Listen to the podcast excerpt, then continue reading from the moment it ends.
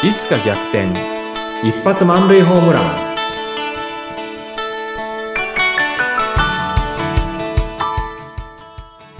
皆さんこんにちは。合同会社東きみなり事務所代表社員の東きみなりです。こんにちは。インタビュアーの山口智子です。東さんの先週は DISC ディスクという性格診断の面白いこちらのディスクについてお話をいただきましたが今日もまた私知らないので非常に興味深いんですがキャリアシフトチェンジワークショップインストラクターこれを取得して今使ってらっしゃるということなので、はい、これはまず一体どういう資格なのか伺いたいです。はい、はい、あのキャリアシフトチェンジのためのワークショップっていう名前であの、厚生労働省のですね、参加の外郭団体って言ったらいいんですかね。うん、あの、中央職業能力開発協会っていうところが開発したワークショップです。で、あの、何をやるのかっていうとですね、まあ、日本の、まあ、働く人っていうのは、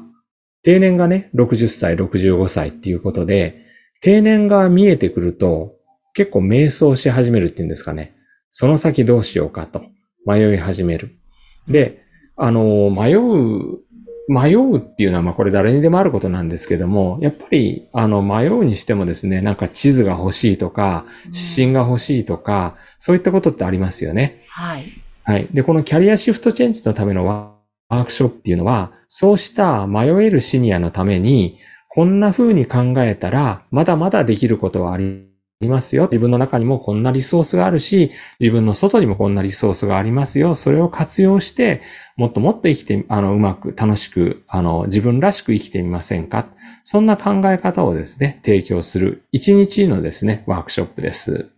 へえ。これはこう何かワークをしながら、つまり自分の中で答えをまた導き出していくようなイメージなんですか？そうですね。あのーこれは個人でやるっていうよりも、あの、グループでやるワークショップなんですね。で、あの、まあ、4つのグループを作って、その中で、あの、あらかじめそのワークショップの中でですね、春野さん、夏野さん、秋野さん、冬野さんっていう、こう、シニアのね、事例を見ながら、みんなでこのシニアについてダメなシニアだなとか、こういうやついるよねとか、いろいろ言いながら、あの、まあ、分、自分たちなりに分析をしていって、で、その分析に対して私の方から、あの、シニアっていうのは、こういうところでですね、あの、迷ったりしますよね。で、こういう要素、能力っていうのを獲得すれば、あの、もっと、なんていうのかな、うまく生きていくことができますよねっていうことをお伝えしながら、最初はその、ダメシニア4人の話っていうのを他人事として、ワイワイと楽しくやってるんですが、いつしかそれを自分事として捉えて、いつの間にかね、じゃあ自分はどんな風にあの生きていこうかっていうのを真剣に考えるようになる。そんなあのワークショップなんですね。はい。最初にですね、あの自己診断テストっていうのを受けるんですね。うん、で、まあ、60問ぐらいあって、それに対して自分はどうだっていうことを、まあ、あの、マークシート方式じゃないですけど、回答してって、で、あの、そのキャリアシフトチェンジで、まあ必要な能力要素ですとか、それからまあ要素、能力っていうのがあるんですが、そこについて一通り学んで、お昼ご飯食べた1時間ぐらいしたところで、自分が最初にやったその自己診断っていうのを、まあ、分析するっていうセッションがあるんですが、そこで自分はどの能力要素っていうのが足りてて、どこが足りてないんだ。で、それは自分が、自分たちが分析の時に使った春野さんのこういうところに似てるよねとか、自分の中には秋野さんのこういう要素があるよねとか、そういったことに気づいて、そしてじゃあ足りないんだったらどういうふうに伸ばしていこうかとか、足りてるんだったらどういうふうに維持していこうかとか、このワークショップの一番最後に行動計画っていうのを作って、それを同じグループの仲間に開示して、励ましの言葉をもらって、明るい気持ちで、えー、会場を後にするという、こんなワークショップです。へえ、なんか面白そうですね。きっと多分終わった頃にはその笑顔で会場を後にしているんだろうな参加者の方はっていうなんかイメージがわって湧いてきたんですけども、はい。笑顔だけじゃなくてですね、あの、感動して泣く人もいるんですよ。へえ、やっぱりそん、やっぱり皆さんそういうふうにね、泣く方もいるぐらい、うんやっぱ悩んでいたりとか、そうですそこでまた光が見えてくると、そうですよね、嬉しいですよね。そうですね。あの、今でこそ私はキャリアシフトチェンジのワークショップのインストラクターの資格を持って教えているんですけども、じゃあ自分がですね、50代の時、どうだったのかっていうと、やはりですね、このワークショップの中で出てくる春野さん、夏野さん、秋野さん、冬野さんに似たところがあって、自分自身もですね、これからの生き方っていうのは大いに迷ってたんですよね。ですんで、あの、自分自身の経験の中から語れることも多くて、このワークショップを受ける方に対しては、実は応援の気持ちを持ってですね、いつもこのワークショップっていうのをやってます。いやーこれやっぱり経験してきている東さんだから、このワークショップを自らやって、はい。えーもちろんそのワークショップの内容も素晴らしいんでしょうけども、プラス東さんの経験からくるやっぱ言葉に重みがあるから、そういうものも皆さんね、すごく参考になるんでしょうね。そうだといいなっていつも思いながらやってますね。うんうんうん。あの、シニアがですね、まあ本当に迷うっていうのは、あの、に日本のね、あの人事制度等々、あの原因があるというふうに言われることもあるんですが、自分自身なんで迷ったかって振り返ってみると、あの、20代でサラリーマンになって、で、そこでしっかりとキャリアについて考えてこなかったっていうのがあるんですね。あの、自分のキャリアプランっていうのは、30代になったら課長で40代になったら部長で、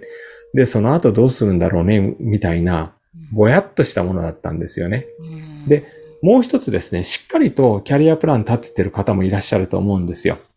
あの、20代で、30代で、40代で。でも、例えば、50代ですごく会社のなんか偉い役職についても、その会社が、えーには定年制度があったり、それから役職定年制度があったりで、そこまではですね、キャリアプランでなかなか皆さん考えてないんですよね。で、自分のキャリアプランの中で考えていないことに、が起こった時に、やはり皆さん非常に迷われる。